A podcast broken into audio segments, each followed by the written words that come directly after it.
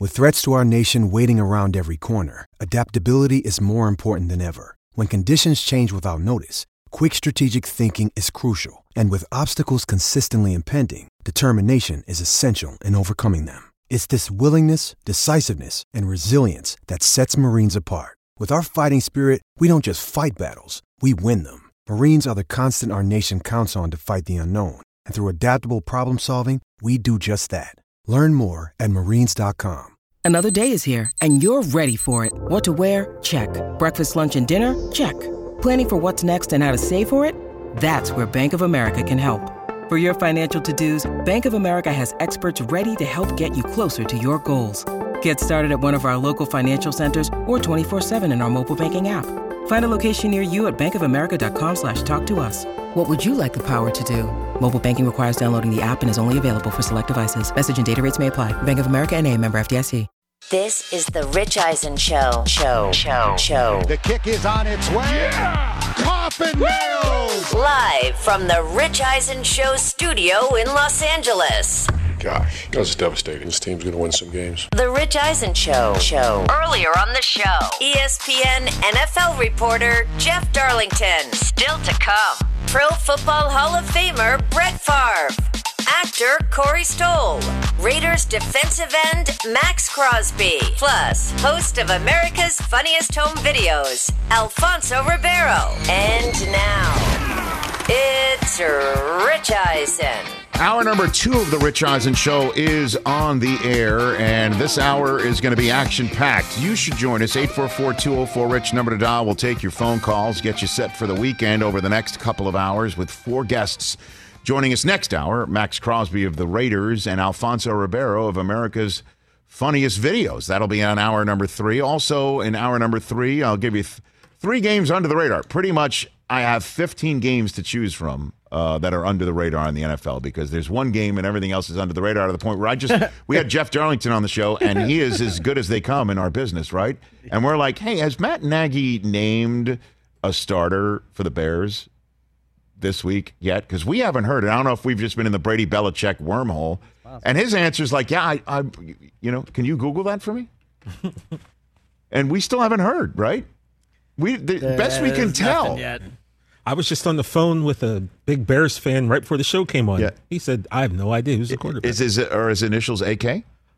Yeah. You should just say I was calling Ashton. Well, what's it matter? It doesn't matter who it was. You don't have to say it's a big friend. It's just like, because then if I say that, then you accuse me of name dropping. Just like, what if it was Adam in the back? He could have said it was Adam in the back, right?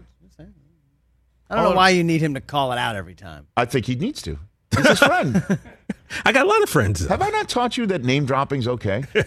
It's very okay. Yeah, but TJ gets uncomfortable. Why? Yeah. He's your best friend. Because then sometimes you'll twist it on me and be like, hey, man, you always say his name. And I'm like, well, I didn't bring it up this time. I was just saying. I was talking to my friend who's a big Bears fan, happens to be one of the most famous people in the United States of America. And you're tight with him. You should say, I was speaking to my buddy Ashton today. Why can't you say that? People don't like that, man. It's why? Just because he's famous doesn't mean you can't refer to him by name. It's like a brag situation. He's really his friend. Chris always mentions me as my Del Tufo when he does more because we hang out more. Yeah. I'm got it. Me and Del Tufo. Were you on that 70s show too? No, that was shot on the Fox lot, though. Okay. I remember back then. I was working there. There you go. Yeah, he definitely had something relatable to it. Five more Kevin Bacon references, and we'll have a connection.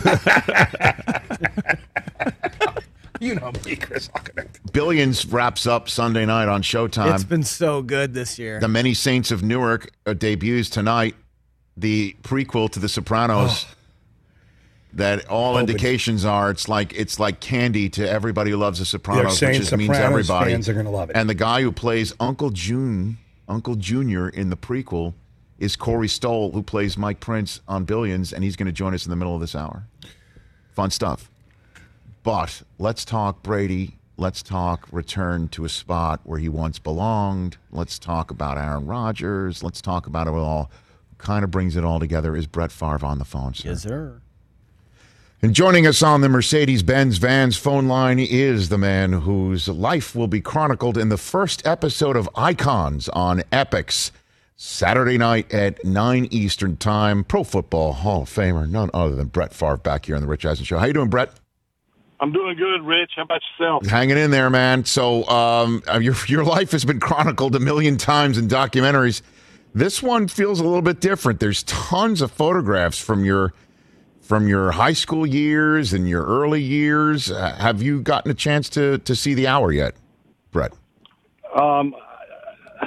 I've seen bits and pieces. Some of those pictures I haven't seen in, my goodness, over 20 or 30 years. And, it's as if I need any help knowing how old I am and how quickly it goes by. The older you get, the faster it goes. But it's a pleasant reflection back over not only my pro career, but dating back to grade school. Well, I mean, we just showed a picture of you taking a knee in a number 10 jersey. Who was number 10 for? You just got issued that? Is that a high school picture of you running around? Yeah, there it is, number 10. I was number 10 until I got to Southern Miss. That was my favorite number. I got to Southern Miss. Reggie Collier, who was a great player at Southern Miss, had number 10, and I asked the equipment manager if I could have number 10. He said, you can have 4 or no jersey at all. And I said, I'll take 4. I didn't have much bargaining power back then. So that's how you got number 4 in your career? That's exactly how I got number 4. Yeah. Oh, it's amazing how that happens. And, of course, so you asked for number 4 everywhere you went after that, pretty much. Yeah, I mean, I figured, there wasn't many number 4s before me that had really done the number very proud. So I said, hey, why not be the first? What do you think of when you're referred to as an icon, Brett? What do you think? I sort of inside I kind of chuckle. And I've said this so many times, where I came from, the story, and I know there's other guys that have stories as well that are just as compelling or like, you got to be kidding me type stories. But, I ran – a lot of the kids today don't even know. For a kid who ran the wishbone and the wing tee and never threw it, I had a pretty doggone good career. Who'd ever thunk it back then? That was my dream, to become not an icon, but to become a pro football player and to far exceed the expectations and the hopes that I had as a young kid. I can't tell you how grateful and thankful I am for the opportunity, and I'm just glad that I made the most of it. Brett Favre here on the Rich Eisen Show. Again, Icons, which I am honored to be narrating, along with Epix and NFL Films, an hour-long documentary on folks like Jerry Rice and Emmitt Smith, and my current guest, Brett Favre, debuting Saturday night, 9 Eastern time on Epix, right here on the Rich Eisen Show. Brett, what do you think is going through Tom Brady's mind right now as he is a couple of days removed from being in Foxborough as an opponent? What was going through your mind? I would think. What do you think? I would think Tom is probably, maybe not so much today, but come Saturday evening, Saturday night, certainly Sunday morning, as he makes that bus ride to Foxworth as an opponent for the first time, it will be as if it's his first start. Back when he was a Patriot. It has that type of feel to it. It's hard to explain because only a few guys have been able to do it, but it's a nervous, excited, like almost wondering how you're going to be received by the fans, which I don't think that's a no-brainer. I think he'll be well received, but he wants to go in there. Not that he has anything to prove to his team, his former team, or to the former management, but he wants to play his best. And Tom normally does play his best week in and week out. So I envision another Tom Brady type day, but with the joy and enthusiasm like he was when he when Drew Bledsoe got hurt and he came in. Well, I mean, you on the night of November 1st, 2009, when you returned to Lambeau for the first time, as you just kind of pointed out, it was a whole different ball of wax from the fact that, you know, you didn't know how you were going to be received. You were also going against Aaron Rodgers. This time it's Mac Jones for him, and I don't think Patriots fans are going to have a similar reaction to his appearances. Maybe some Packers fans had to you, but I mean, what was that like for you that night when you strolled out onto Lambeau Field and you weren't wearing the G on the side of your helmet? I mean, for him, I still even imagine, despite winning the Super Bowl for the Buccaneers, it'll be a bizarre experience for him. Yeah, you know, I had a, you know, deep down, I had a feeling that, you know, there would be a lot of boos. So I wasn't really overwhelmed with the reception I got. I was almost flattered because it was the loudest I'd ever heard Lambeau in regards to a visiting team or a visiting player. And so I took great pride and was sort of honored by that. But much like when my father passed away, there was enormous pressure that I had internally to perform at a level that, you know, I didn't know if I could perform at. And of course I wanted to win, and that was most important. But I knew in order to do that, I had to play well. And I played well several weeks before against the Packers in Minnesota. But this was a totally different, you know, deal playing in Lambeau. So the pressure was on to perform at the highest level. And that was, you know, I think back to I had butterflies like no other in that game. Well, you had 4 touchdowns in that game, just like the game that you with your dad after he had passed on that Monday. I mean, so how would you counsel Tom?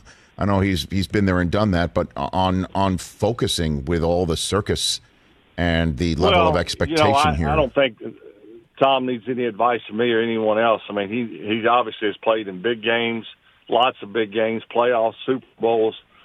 This is a first for him, obviously. And he'll, you know, his experience and his demeanor will be fine.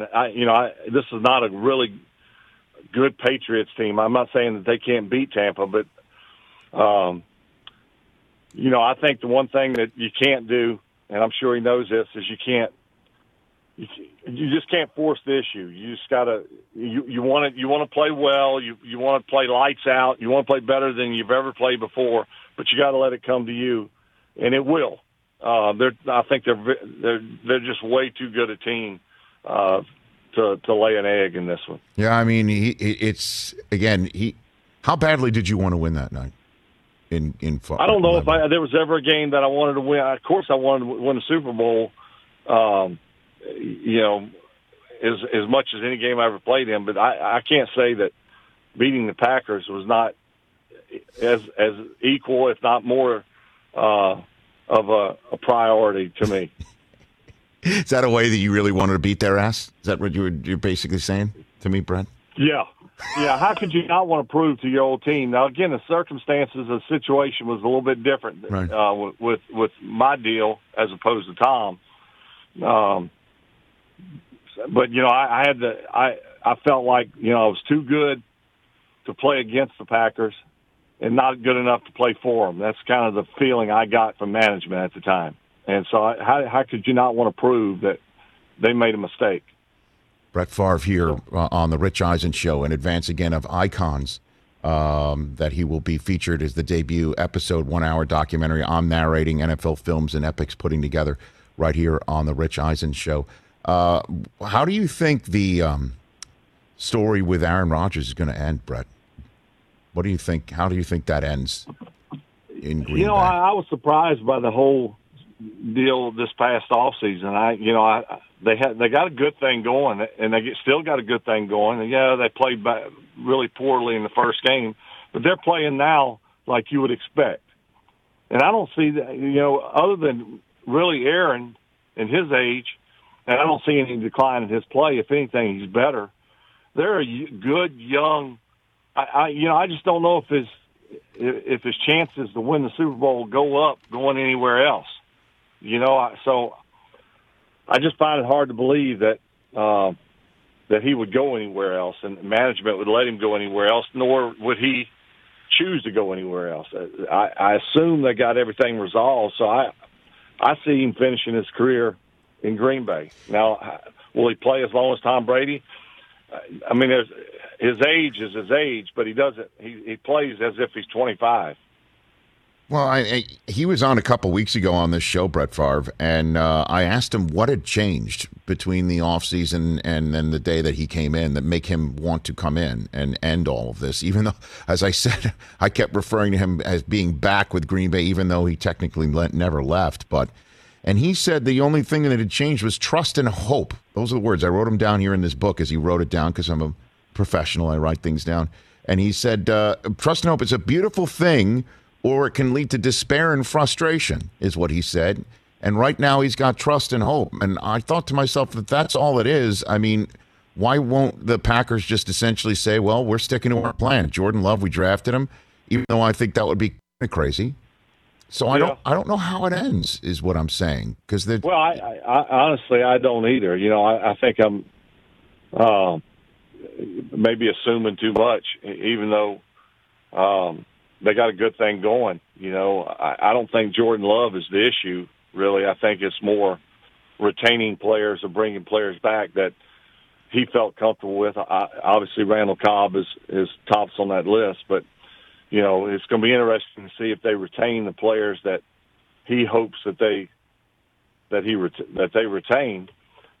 Devontae Adams, maybe a lineman, maybe a guy you really don't know much about, but to him, you know, is vital to their success. It's going to be interesting to see if management yields to his demands. That would be sort of a first if it happens. Brett Favre here on the Rich Eisen Show, and then I guess lastly, it's a fascinating matchup for the Packers this weekend with Big Ben coming in and the whole concept of, you know, wanting to make sure that you're not sticking with a quarterback who's got diminishing returns out of the blue. And the first 3 weeks for Big Ben, he has not looked good at all. Don't know if it's the offense, if it's his physical abilities. When did you first realize, Brett, that maybe your physical abilities, that you were seeing the returns diminish? When did that first happen for the guy who was the Iron Man of football? Yeah, my last year as a Packer was my best year statistically speaking. We had a great year. We almost got to the Super Bowl, but we didn't.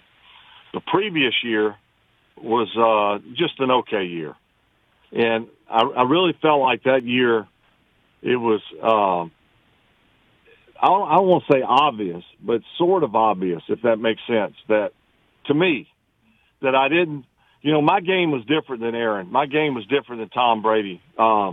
I relied on, you know, I was kind of uncharacteristically, a pocket quarterback, you know, so I could drop back and my footwork would look okay, and I would step in the throws. I would do that, a fair amount. But a lot of my game was I felt pressure. I escaped, made plays on the move, left, right. It didn't matter. My dodgeability, if you will. And I didn't feel like that in the 15th year as a Packer, that I felt like the things that I used to escape from, I didn't escape from as much. I didn't react as much to, a blindside. You know, you can feel something. You hear people say he's got a sixth sense. I still had it, but sometimes I would tell myself, duck, and I would get hit, and then I would react to it.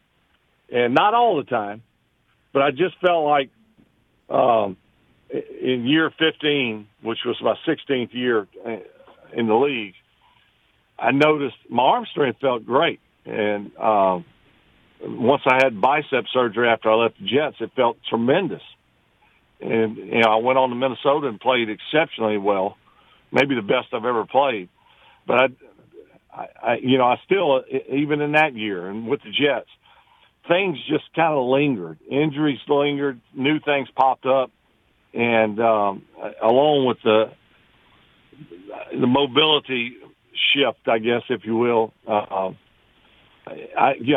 started sensing it around year 15. Can you see it when you see it in a current quarterback? Like, even if it's Big Ben, can you, if watching it, you could say, okay, that looks like the stuff that I was going through? You know, what I see more than anything, and not necessarily with Big Ben, but just in general, just thinking back over the years and just, you know, knowing what I know now, I tend to see the first thing that goes is the mental part of it, where you don't necessarily believe, for whatever reason, you can't make that throw, you can't escape, I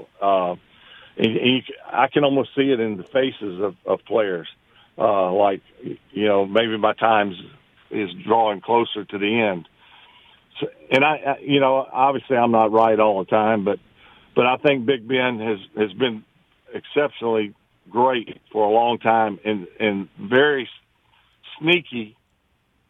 From a mobility standpoint, you know, he can. I mean, slither out of just about anything, and that starts diminishing a little bit. And how that transition goes. I mean, can you transition into a non-escape quarterback? So almost like a bewildered look on a guy's face, if that makes sense. It sure does, Brett. Thanks for the call. Always appreciate catching up with you, and I look forward to seeing the full Icons on Epix Saturday night. You be well. Hey, it's always fun talking with you, Rich. Always fun talking. Right back at you. That's Brett Favre right here. And, you know, I saw you in that Sirius XM commercial. How many takes in the bathtub for you in that spot? Look, I'm Brett, a one-take guy, but they wanted about 50 different lines. Mm-hmm. So we went through a lot of bubbles. Okay. All right. Kind of like, you know, very nice temperature. So did they warm it up for you a few times? Like, yeah, hey. Oh, yeah, I was sweating bullets. Hey, these things happen in retirement. You know what I'm saying? They do. Take care of yourself, Brett Favre. Thanks for the call. Rich. Yeah, it's Brett Favre, Pro Football Hall of Famer. Again, catch Icons on Epix Saturday night, 9 Eastern time. I mean, talk about a unique perspective, to say the least. Check it all out. Again, his story. And... like always an interesting chat when Brett Favre comes on. He thinks it's going to wind up okay in Green Bay with Aaron Rodgers. I think they're going to have no choice but to stay the course, as you know, after the Sunday night win last week. This week we kicked off the whole show with what were the Packers thinking? And I will continue to ask that question, most likely on Monday's show. Again. Maybe we should do that every week. Let's take a break. One of our favorite shows, Billions. Another one of our favorite shows, Sopranos. The guy who was in both. The prequel to The Sopranos, The Many Saints of Newark, and in Billions. Corey Stoll, the actor. When we come back, and your phone calls lurk as well. 844-204-RICH. Let's talk Sleep Number, people, because quality sleep is so essential. That's why the Sleep Number smart bed is designed for your ever-evolving sleep needs, and the same thing for your partner, so you can choose what's right for each of you whenever you like. Need a bed that's firmer or softer on either side, helps you sleep at a comfortable temperature, quiets your snores or your partner's? Sleep Number does that. My Sleep Number setting is 60. My wife's is 70. 10 numbers apart, but it truly is the world of difference. The Sleep Number sleep that you get is unbelievable. You will love it. J.D. Power ranks Sleep Number #1 in customer satisfaction with mattresses purchased in store. And now you could save 50%. That's 50%. on the Sleep Number Limited Edition Smart Bed for a limited time. For J.D. Power 2023 award information, visit jdpower.com/awards. Only at a Sleep Number store or sleepnumber.com. Let's talk O'Reilly Auto Parts, people, or as you might know from their jingle, O-O-O O'Reilly Auto Parts. They're in the business of keeping your car on the road. O'Reilly Auto Parts offers friendly, helpful service and the parts knowledge you need for all your maintenance and repairs, because you know when you need your car fixed, you need somebody who knows what they're talking about and is helpful, has a smile on their face, and gets you back on the road. They've got thousands of parts and accessories in stock, either in-store or online, so you never have to worry if you're in a jam. The team at O'Reilly Auto Parts can test your battery for free in or out of your car. If it needs to be replaced, they'll help you just find the right battery for your vehicle. Need your windshield wipers replaced, a brake light fix, or a quick service? They'll help you find the right part or point you to the nearest local repair shop for help. Whether you're a car aficionado or an auto novice, you will find the employees at O'Reilly Auto Parts knowledgeable, helpful, and the best of all, friendly. Stop by O'Reilly Auto Parts today or visit us at O'ReillyAuto.com/Eisen. That's O'ReillyAuto.com/Eisen. The Sopranos, I can throw out so many different episodes, but the one that leaps out to me, long-term parking, may be the best hour ever. Yeah, and you in it, truly remarkable. I'm wondering if that is that your favorite one? I'm just throwing that out there. If you could choose. Personally, you know, for my work, that probably, yeah, because it was, it's one of those moments where you realize that, you know, it doesn't really get any worse, you know. It's like, it's a moment where that anything you really do as an actor, that scene can hold it, right? Because it's such an extreme. When you learn she's in bed with the feds, you know, his whole world, as he knows, is crumbling and everything's gone. And it was just such a rich moment and episode, really, to play as an actor. Yeah, you know? and that scene that you played with Adriana, right? Yeah. And where you basically learned that she is your worst nightmare. Yeah. And it's now either her or your lifestyle, her or Tony. I'm wondering what that was like when you finished that scene, where you spent, because it looked like you put it all out there. Yeah, that's exactly it. You know, it was one of those scenes where, you know, you can put as much as you can and as much as you want into this, and you know, and the scene will hold that. You know, it won't seem like it's not. You can't really do too much in a scene like that, right? Because it's so big. It's such a, you know, traumatic, you know, revelation. So it was really exciting to do that. Andrea, I just loved acting with her. We had such a good time, and she's a great actress and a really great acting partner, you know, so to be able to do that with her was special. What was it like working with James Gandolfini? Oh, like? Man. He's a big Jet fan, huge. He's a Jet fan, yeah, me too. I'm a Jet fan. That's cool. But Jim was just a great... I acted with Jim more than I've acted with any other actor, probably more than I ever will act with any other actor, I mean, in terms of screen time. Sure.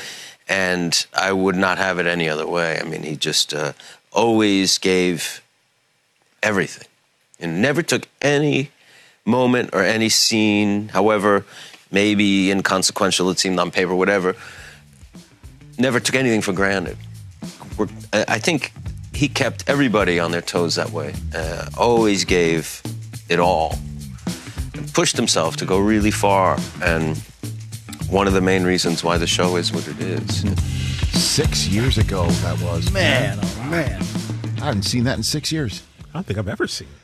Back here on The Rich Eisen Show, can't wait to watch The Many Saints of Newark. The only problem is I got to make sure the kids are in bed, and by the time they're in bed, I'm so exhausted. But look, that's not why you watch the show. Just listen to me complain about that stuff. But The Many Saints of Newark is the David Chase written, directed gift to all Sopranos fans, which is the prequel, and I can't wait to see it, and one of the stars of it is on the phone line right now. The film, The Many Saints of Newark, we talked about it with Ray Liotta last week, and now we're going to talk about it with the man who plays the role of Junior Soprano in the much-anticipated prequel to David Chase's groundbreaking drama series on HBO, The Sopranos, and The Many Saints of Newark, available in theaters on HBO Max on October 1st. I'm also enjoying this man's work immensely on Billions on Showtime, where he plays the role of Mike Prince. He is the actor Corey Stoll. How are you, Corey? I'm good. How you doing? I am doing better for talking to you. My gosh, how does one prepare to play Uncle June, you know, in this prequel? Walk me through that one, Corey Stoll. Well, I mean, it's an embarrassment of riches in terms of the source material. You know, the task was to play this very beloved, very recognizable by the fans, this character, and So I watched the show. And, you know, this was when I was cast, I had seen it every episode twice. So I sat back and quickly binged through a third time.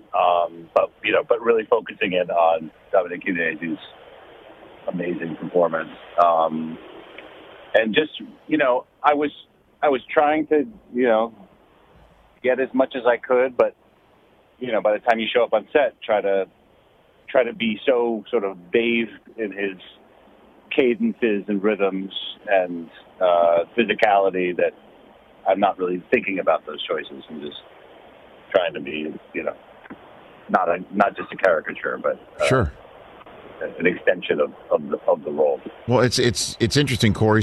Many people, when I say I have to watch football for a living on a Sunday, hey, I have to watch The Sopranos for my job. Like, that literally was part of your life at one point.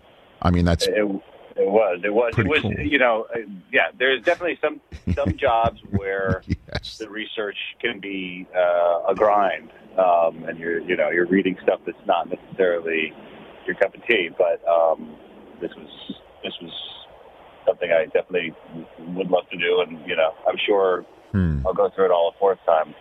Well, I'm sure, and obviously you're one to know exactly what great, amazing, remarkable television looks like. What was your favorite Sopranos episode? Which one, when you were watching it, you're like, okay, that is it, that we should hang that in the Louvre, like that's a museum piece. Which one is that for you, Corey? Oh, it's so hard to choose. Yeah, I mean, my God, it really, it you know, I could pick a few. You know, I think obviously the Russian guy in the woods. Yep. The Pine Barrens. CB70 directed. Is so brilliant. You know, I think, you know, the episode where Christopher dies, I think it's really amazing. I mean, that whole last season was so amazing. I mean, what was incredible about the show was the arc of the whole thing. Mm-hmm. You know, the all the different facets that you saw of Tony, from seeing him in one family and then another, and then on the therapist couch. Mm-hmm. You know, those three sort of prisms through which to see this one character gave an opportunity for one of the richest, most complex characters in all of fiction, I think.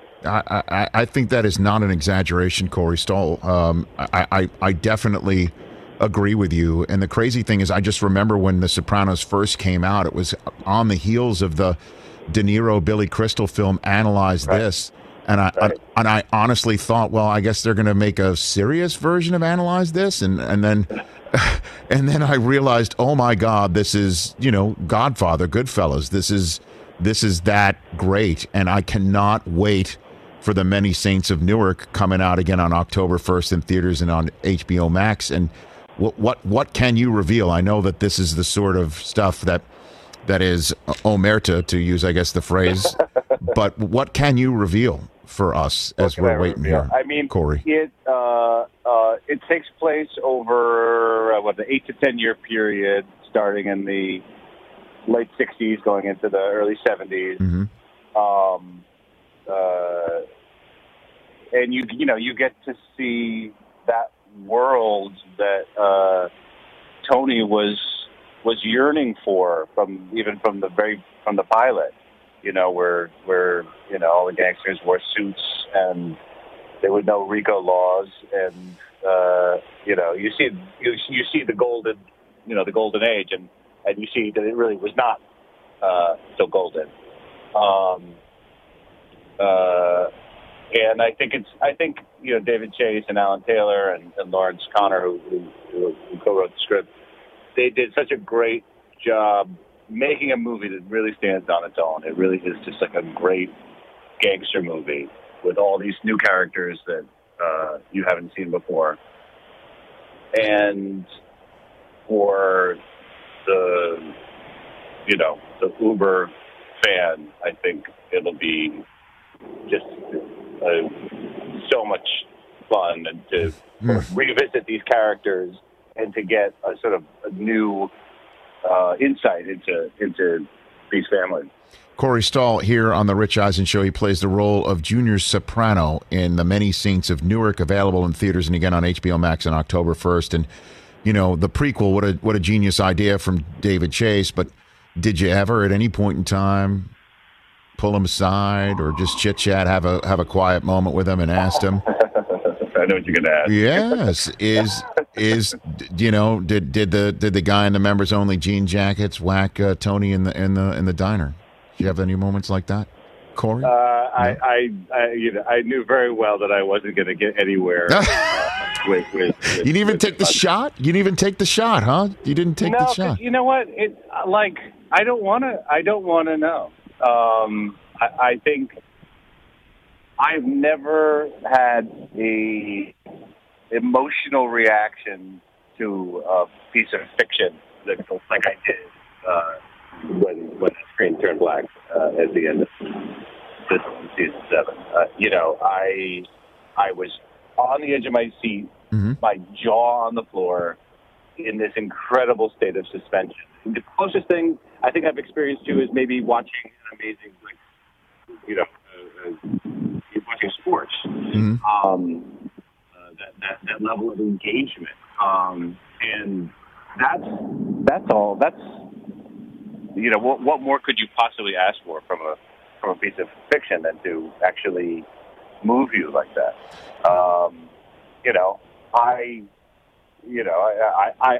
I tend to think that he died, but I don't. If David Chase told me tomorrow that he didn't, it still would make that moment, 100% worth it, and be one of the most remarkable moments in television ever. I wish I had that sort of reaction, Corey. I couldn't. I wasn't afforded it because my wife and everybody else that was at the watch party in my house thought that I forgot to pay the DirecTV bill when it all went black for as long as it did. I swear they looked at me and they said, "What the hell's the matter with you?" I'm like, "What are you talking about?" Like, that's literally what happened to me. My gosh. I think that's not uncommon. I know, right? So you had just mentioned sports. Are you a sports fan of any type? You're a native New Yorker? I'm not a huge sports fan because I just never. My schedule is always so crazy. I can never keep up with anything, and then I lose track, and then I don't know who's playing. What about growing up? What about growing up in New York City? Growing up in New York City, I mean, obviously, the Mets was formidable and formative experience for me. The Mets and then the Giants, and I was probably around 10 years old when those two teams were had their remarkable season. You're talking about the Dwight Gooden Mets and the Bill Parcells, Phil Simms Giants. That's probably right around the 80s is what you're talking about right there. And that won my lifelong allegiance. Okay. Mets Giants are usually not it. Usually from a certain era, it's like Mets Jets, Giants Yankees. Exactly. So you're a hybrid. I know. You're a hybrid. I know. We could see that in your work, Corey. Before I let you go, I got to ask you about your role of Mike Prince in Billions. You're terrific in it. Thank you. What is it like, locking horns in this show with Paul Giamatti and Damian Lewis in these scenes? It just is really intense for me sitting there. I wonder what it's like for you, what you're doing. Oh, It's a blast. It's just like when you play tennis with somebody who's better than you, you get better. And the writing is so sharp. It's so smart. It's so muscular. We just have a lot of fun. Especially those scenes, where you have these gladiators. Yeah, we haven't. They don't give you those pop culture one-liner lines. I haven't heard many of them from your character. Normally, they're coming. They're coming. Okay, all right. I look forward to it. Hey, Corey, thanks for the call. Really appreciate it. And I can't wait to see what you're cooking up with David Chase and the rest of the crew on The Many Saints of Newark. A big-time fan, and I appreciate the call. Thanks a lot. You got it. That's Corey Stoll, everybody, right here on The Rich Eisen Show. The Many Saints of Newark, available in theaters and on HBO Max on October 1st, right here on the Mercedes-Benz Vans phone line on The Rich Eisen Show. Can't wait, man. Lots going on. Ted Lasso tonight, too. Oh, my gosh. I don't know how we're going to fit it all in. I mean, she said. Let's go to the phone lines here. Our favorite counselor in the state of Iowa has been hanging on since jump. What's up, Terzo in Iowa? You're here on The Rich Eisen Show. What's up, Terzo? Hey, what's up, Rich? What's up, guys? How we all doing? Terzo, guys. What's on your mind? Hey, Rich, there was something from yesterday's interview with Calvin Johnson, the guy that got me kind of laughing. Okay. You remember when you were talking to him and asked him about his ridiculously great 40? I think it was a 4.340. Yeah. Right. The funny part is your Uber rating is closer to that number than it is to the national average. Whoa. What's your point, Terzo? Let me check on it. I haven't taken one in a while. But let's see. Maybe it's gone up. What else? What's your point? I don't know what made me think of that yesterday, but I figured I had to share it with you guys because it had me just laughing. So yeah, 4.35, very funny. Let's see. Let's see what I got here. It hasn't got any. 4.89 at national average. 4.55. So I'm still going up. Yep, still right there. We're proud of you. Thank you, Teresa. I'm just excited for this weekend in sports. You know, not just the Patriots-Bucs games, but baseball right now, whether the Giants can hold on, win one more game, stave off the evil Cardinals. NFC West is going to beat each other up again. You know, it's going to be just a lot of fun to watch. College football tomorrow, Michigan's got a great game against Wisconsin. I don't know how you're feeling about that. I don't know. I mean, I did something foolish and bet something with Melvin Gordon where I got to wear a jersey and he's got to wear a hat or something like that. But ooh, you know, I don't know. I love that.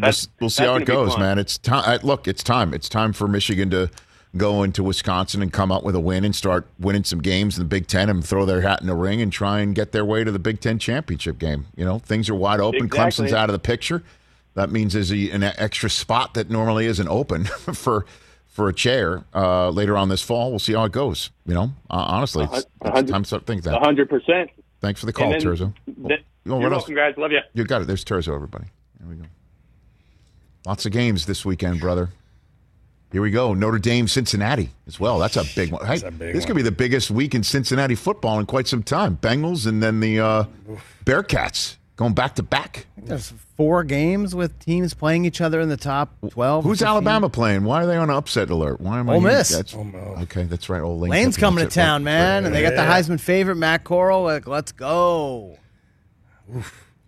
Which one's going to be more apt for a blowout? Alabama over Ole Miss or the Bucs over the Patriots? Let's throw that on the board. The Bucs are going to destroy the Pats this weekend. I don't know. Destruction. You guys, stop being delirious. I just read this article about how, you know, Nick learned a lot from Lane and Lane learned a lot from Nick. Don't you think Nick is just like, okay, I mean, it was great to have Lane here. He was great and it was all good and stuff, but let's just really understand what this is all about. You don't think he wants to just lay it on thick? Well, Alabama, the thing is like, Lane's got the best quarterback in the country. He does, doesn't he? And he the only person he follows on Twitter is who? Is Arch Manning. That's right. You go, Lane Kiffin. You go with your bad self, man. I'll never forget Lane Kiffin coached the Senior Bowl, I called, a long time ago, with Trent Dilfer in the booth and Mayock in the booth. And I knew there was problems because he was representing the Oakland Raiders at the time, and he walked in, and the Raider, he wore just a black sweatsuit. No Raiders logos on it. We all noticed that. He was ready to go. Yeah, they were ready for him to go. See ya. I know you're not into this game, Rich, but Alabama is a 14.5 favorite. I don't know. What do you mean? That seems irresponsible. However, the over is 79.5. That's a great 79.5. And I would take the over up until like 89.5. There's going to be so many points in this game. We got the 4th of July with all the fireworks. Is that on CBS, America's Most Watched Network? That is on CBS at 12:30 Pacific. Are you ready for your big-ass grab bag, TJ? Oh, I'm ready. All right, the Friday big-ass grab bag. More of your phone calls. Max Crosby of the Las Vegas Raiders Also, Alfonso Ribeiro of America's Funniest Videos. That's coming up still on The Rich Eisen Show and your phone calls. Let's talk Game Time. Boy, do we love using Game Time tickets at The Rich Eisen Show. And every single time I've been watching the basketball playoffs on TV, I've been wondering what it would be like to be at these games. And when you choose your tickets on Game Time, you can see the view from your seat, where the court is, where you are in relation to it. And then the all-in prices. That's my favorite feature. The all-in prices makes sure that you see the lowest price guarantee and also know exactly how much everything costs all in before you purchase. So all the guesswork is removed when you buy playoff tickets with Game Time. Download the Game Time app, create an account, and use my code RICH for $20 off your first purchase. Terms apply. Visit GameTime.co for restrictions. Again, create an account, redeem my code RICH for $20 off your first purchase. Download Game Time today. Last minute tickets, lowest price guaranteed. Hey, it's Kaylee Cuoco for Priceline. Ready to go to your happy place for a happy price? Well, why didn't you say so? Just download the Priceline app right now and save up to 60% on hotels. So whether it's Cousin Kevin's Kazoo Concert in Kansas City, go Kevin, or Becky's Bachelorette Bash in Bermuda, you never have to miss a trip ever again. So download the Priceline app today. Your savings are waiting. Go to your happy place for a happy price. Go to your happy price, Priceline. Joe Burrow here on The Rich Eisen Show, and it seems like you can make every throw, man. I mean, I'm watching it. I pay more attention to the pro game in terms of week in, week out. Looks like you can make every throw. You can drop it in. You can find a window. You can lead a receiver. You can make sure a receiver doesn't get blown up. Where does that come from? How have you been able to do what makes pro-ready kids so ready for the NFL? No, I couldn't always make all those throws. You know, coming into college, right, I was a work in progress, and I worked at it. You know, that's really all I can say. I wasn't this five-star guy with this big arm, 230 pounds, runs a 4.4. I had to work at it, and I did. I was in, like I said, I worked harder than anybody to get here. So what are you going to run?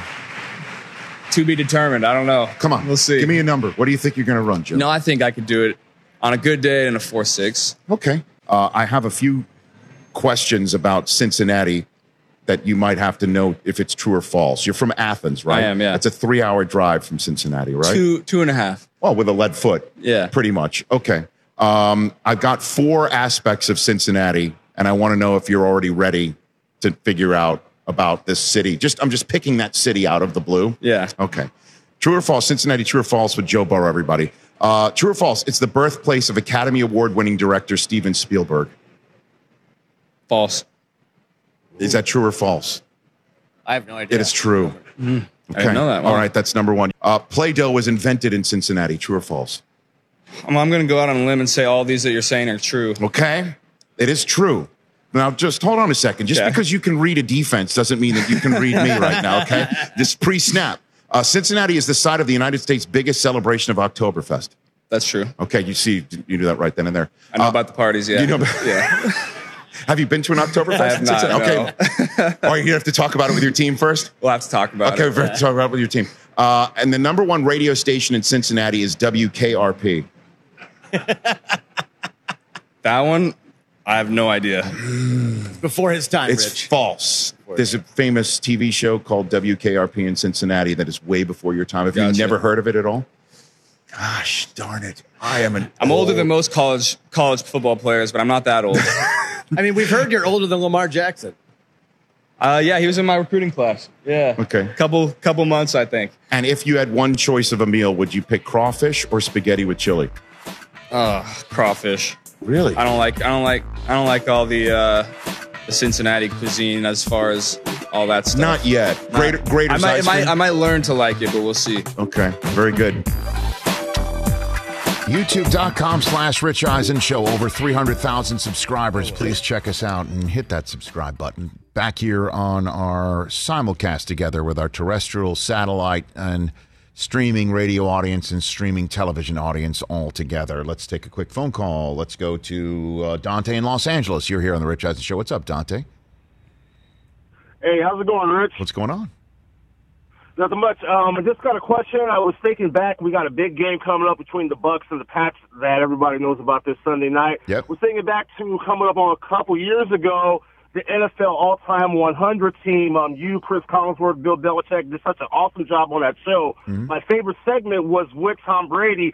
I was wondering if you had witnessed or sensed any sort of animosity, dissension, regret, anything like that between Tom and Bill behind the scenes back then that we as the general public of football fans didn't know about at the time. Well, Belichick was so gracious to everybody, literally.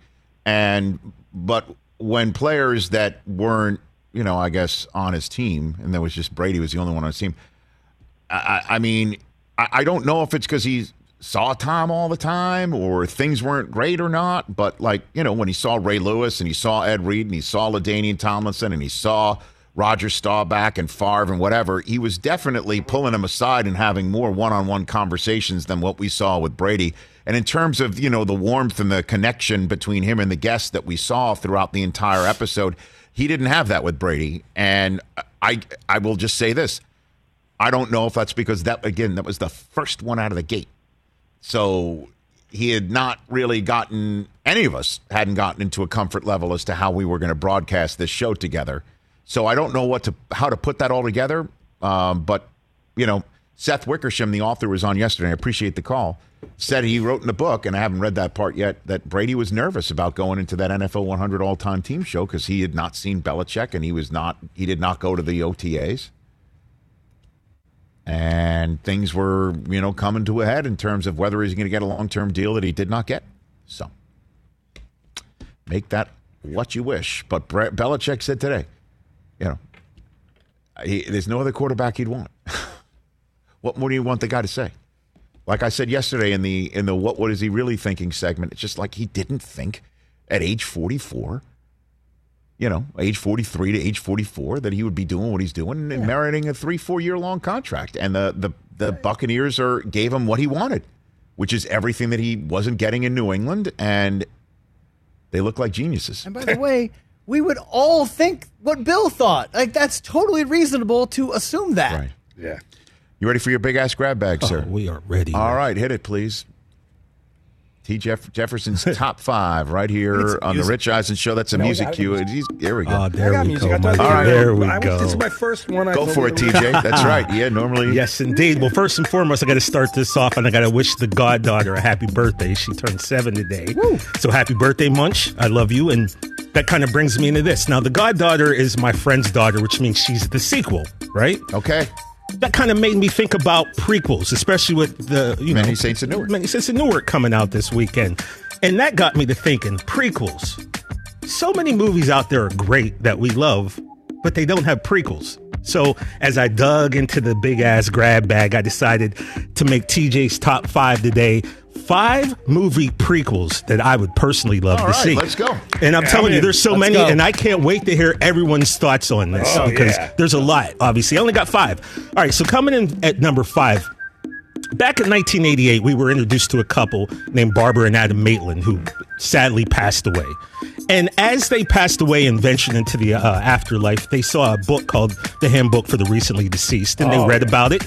And they went to talk to their caseworker, Juno, and they saw a person's name in there, and they asked about him. And Juno was like, hey, no, man, this dude is bad news. I had to get rid of him. Don't contact him. And what did they do? They contacted him anyway. This guy was Beetlejuice. Ooh, I would like to know, how did Beetlejuice get to be Beetlejuice? What was he doing? You just said it 3 times. Maybe I want him to come. But how did he get to be Beetle? What did he do? How did he die? How did he venture? These are all things I want to know. That would be a prequel I would love to see. Beetlejuice. All right, now coming in at number 4, Mike, this is what we were talking about earlier. Yes. Back in 1979, there was a guy who was known as The One. And if you were really good at math, he would let you know that he had a plan that would help he and his friends take over an entire city. Now, unfortunately, the plan didn't come to fruition. But how did he get to be The One? How did he get to be the guy in charge? I'm taking you back to the Warriors. Can you dig it? Okay. Can you dig it? I want to know the story of Cyrus. How did Cyrus get to be the warlord, the president of the Gramercy Riffs? And how did he get to be in charge of all these gangs? I want to see that. All right, coming in at number 3. Who saw The Last Boy Scout? Oh, all right. Bruce Willis, Damon Wayans movie from 1991. Of course. Jimmy Dix was a character that was played by Damon Wayans, and he was the best quarterback in the NFL. And then he got into some drug problem. He got into some women problems. He got into a bunch of problems. Right. I want to kind of see the Jimmy Dix story. Yeah, imagine football in the 80s in L.A., that type of wildness. I'm here for that, man. I want to see the Jimmy Dix story. Now, coming in at number 2, in 1984, there's a movie that we all loved. And if you have a problem, you need someone to solve it, right? Ooh. Something that you can't go and talk to, you know, cops about, you can't talk to normal people. You need someone to come in and like sweep stuff under the rug. That's why we call in the Wolf. I want to see Harvey Keitel's The Wolf as a little prequel. Tarantino has so many of these that you know. I like it. I had to pick this one in particular. Now it's number 1. I'm gonna make this quick. Now coming at number 1, back in 1988, there was a movie that we all loved that just had a sequel, right? But there's a guy in this movie who was a young man from Jackson Heights who rose from nothing and achieved superstardom. And that is Jackson Heights' own Mr. Randy Watson. I want to see Coming to America, Randy Watson prequel, and also Cleo McDowell. How does a young black man in Jackson Heights get to have a franchise like McDowell's and have lawyers who could fight McDonald's? Max Crosby, Alfonso Ribeiro coming up in hour number 3 right here on The Rich Eisen Show. That is an interesting list. Wow, that's really a great list. And you know, just to finish, like Cleo McDowell, how you know McDonald's lawyers was coming after him. How does he get? First of all, and it's McDonald's in the movie. How did he do that? Yeah. So I want to know Randy Watson, Jackson Heights' own, how he got started, and Cleo McDowell. And like I said, guys, I had literally 50 movies written down. There's so many. I can't wait to hear what you guys say to people at home. Here's what I'll say. That's the big ass grab bag. Here's what I'll say: a Beetlejuice prequel. I kind of dig that. I'm into that. I'm not fascinated by a Warriors prequel or a Last Boy Scout prequel in any way, shape, or form. That's fine. That's why it's TJ's top line. The Wolf. Oh, the Wolf would be fantastic. The Wolf. That's great. Out of all the Pulp Fiction characters, the Wolf's a good one. Or Marcellus. Yeah. By the way, you could have done a Marcellus prequel. I had 10 Tarantino movies. Like I had to pick one. There was so many. That's an excellent one, but Or you know, the Samuel Jackson character. You could have Vinny Vega. You could have Jules. You could have anyone. The Amsterdam tour. No, Christoph Waltz and Django. Yeah. Prequel of that dude. I started this off. I just watched Once Upon a Time in Hollywood. So Brad Pitt's Cliff Booth character has a very interesting one. I think for me, and we've talked about this before, Rich, I want a Teddy KGB prequel. I want to know how Teddy... How did he rise up through the Russian mafia? Yes. Like, when did he get into poker? Yes. How did he become so good? When did he move to New York and start the underground thing? That's what I want to see. Randy Watson on tour. Right? That's what I want to see. Randy Watson came from Jackson Heights. He was also an actor because you remember him from the What's Going Down episode of That's My Mama. So Randy acted. And what got him to the Miss Black Awareness pageant? I want to know up until that point, were there highs, were there lows? You know, Randy Watson. How did he pick the Whitney Houston song? TJ, maybe another one you might appreciate. How about a Show Nuff prequel? Oh, buddy. Come on. Yes. How did Show Nuff get to be the master? Exactly. Yes. There's so many. How about a Tommy DeVito prequel? A Goodfellas prequel. Let's go. Yeah, that was on the list too, Rich. Let's go. Like, because a Goodfellas prequel, let's roll it, man. I could easily do him 3 in the 50s, more of these. Him in the 50s growing up, right? Yep. Or the 40s, right? Would that be? 40s would be. Probably so. Because you see a little bit when they're selling the cigarettes in the truck. A little bit when they're kids. A little bit. But let's go, man. Deep. You guys like it, though? Were you down? Big ass grab bag. Get another one. Well, let's not start. I'm kidding. Max Crosby of the Raiders, you. And Alfonso Ribeiro, you. And then you. And Chris Brockman, sneaky good games. That's hour 3.